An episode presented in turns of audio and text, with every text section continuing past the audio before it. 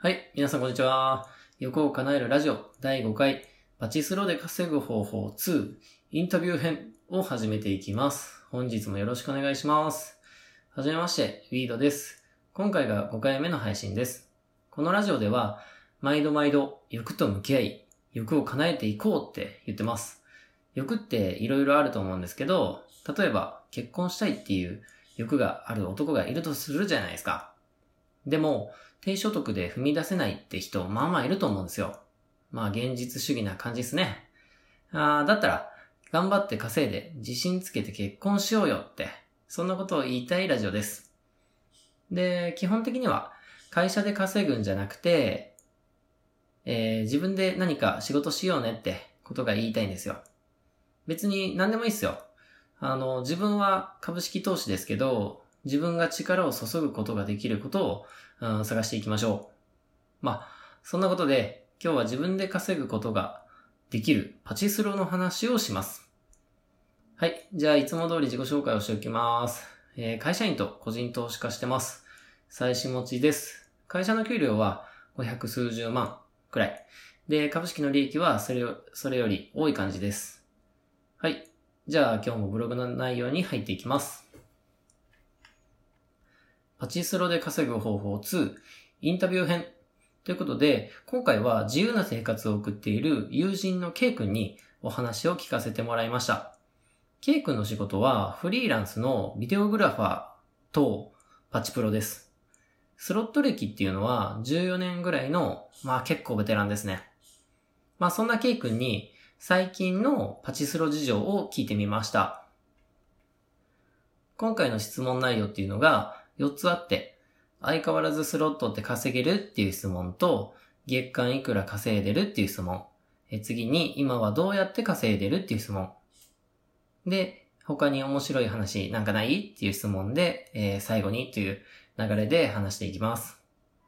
まず、K 君に、相変わらずスロットって稼げんのっていうふうに、えー聞きました。まあそうするとね、あの普通に稼げるよっていう話で、ああ、まあそりゃそうですよね。だから聞いてるっていう話で、はい。普通に稼げるそうですね。はい。で、次に、月間いくら稼いでんのっていう話を聞いたところ、うん、K 君は、まあ、5から10万ぐらいかなっていうことでした。まあ、本業がね、忙しいらしいので、稼働日は月に5日ぐらいしかないそうです。で、えー5から10万ぐらいですけど、まあ、多い月は、えー20万ぐらいいくそうですね。で、だいたい時給で換算すると2000から3000ぐらいの間かなっていうことでした。で、僕これ聞いて思ったのが、稼働日が少ない割に結構稼いどんなっていうことでしたね。はい。で、次に、あの、今はどうやって稼いどんのっていう話を K 君に聞きました。そうすると、設定狙いをしてるっていう回答でしたね。えー高設定を狙って、えー打ちに行くと。で、厚姫っていう雑誌があるそうで、えーその取材イベントの中で、ギガヒュドラっていうイベントがあるらしいんですね。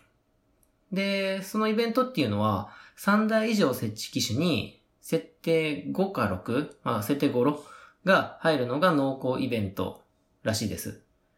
で、その他にギガオルトロスっていうイベントがあるらしいんですけど、これは3機種に全ゴロが入るイベントだそうですね。熱いですね。で、そんな感じで、えその他のイベントも熱いものが多いらしいですね。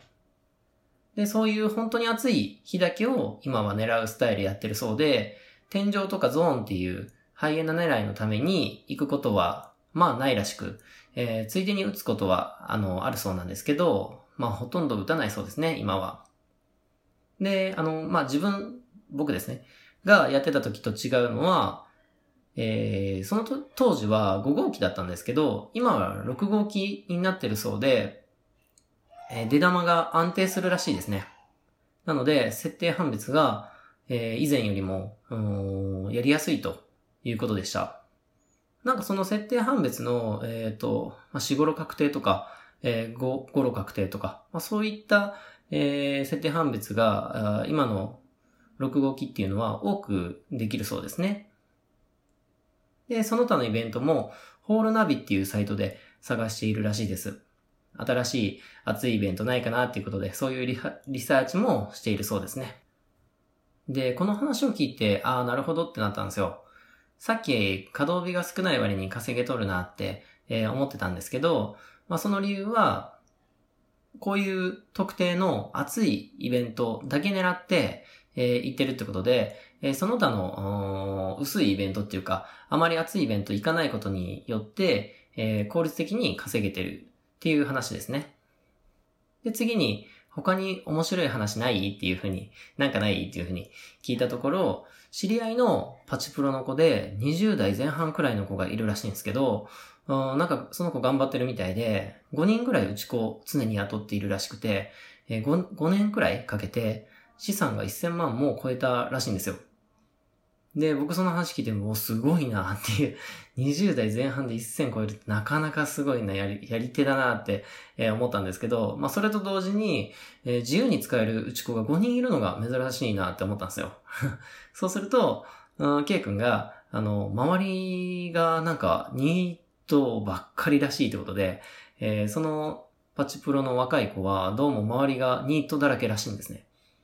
で、あすごいいい環境やなって思って、で、ただ、そのね、周りがニートばっかりっていうことだけだったら稼げないんですよ、普通は。その子は、そのニートたちをうまく使うことによって、えー、いいビジネスしてるわけじゃないですか。なので、おそらく年間でも結構稼げてるじゃないですかね。すごいですね、この子は。はい。で、最後にっていうことで、本当は K 君と一緒に音声も撮りたかったんですけど、あの、それは恥ずかしいってことで、今回はブログだけアップします。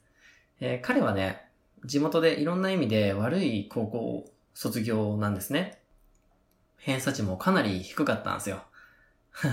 そんな彼は2016年に会社員を辞めて、今は縛られない人生過ごしてるんですよ。で今ではビデオグラファーとして一人で食っていけるぐらいまでなって、今後ね、さらに仕事を拡大していくようです。ビデオグラファーってなんじゃそれってなったんですけど、まあどうやら調べたらあの映像作家っていうことらしいですね。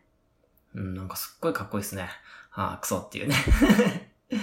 えー、その、そんな時間に自由な彼なんですけど、まあ今後はね、経済的な自由も手に入れていくでしょう。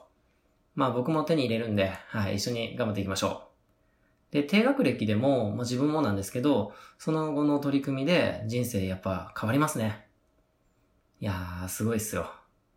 で、今回ね、こうやって話聞かせていただいて、えー、K 君がそんな生活、うん、そんな仕事に、えー、できるなんて、おそらくみんな思ってなかったと思うんですよ。ね、いろんな意味で有名な高校卒業で、えー、ビデオグラファーやりたいって、K 君が言った時、周りはおそらく、できるわけないじゃんって、やめとけって言ったと思うんですよ。だけど、そんな状況で、ここまで、えー、一人で食えるぐらいまでなった K 君は、本当にすごいと思いますね。はい。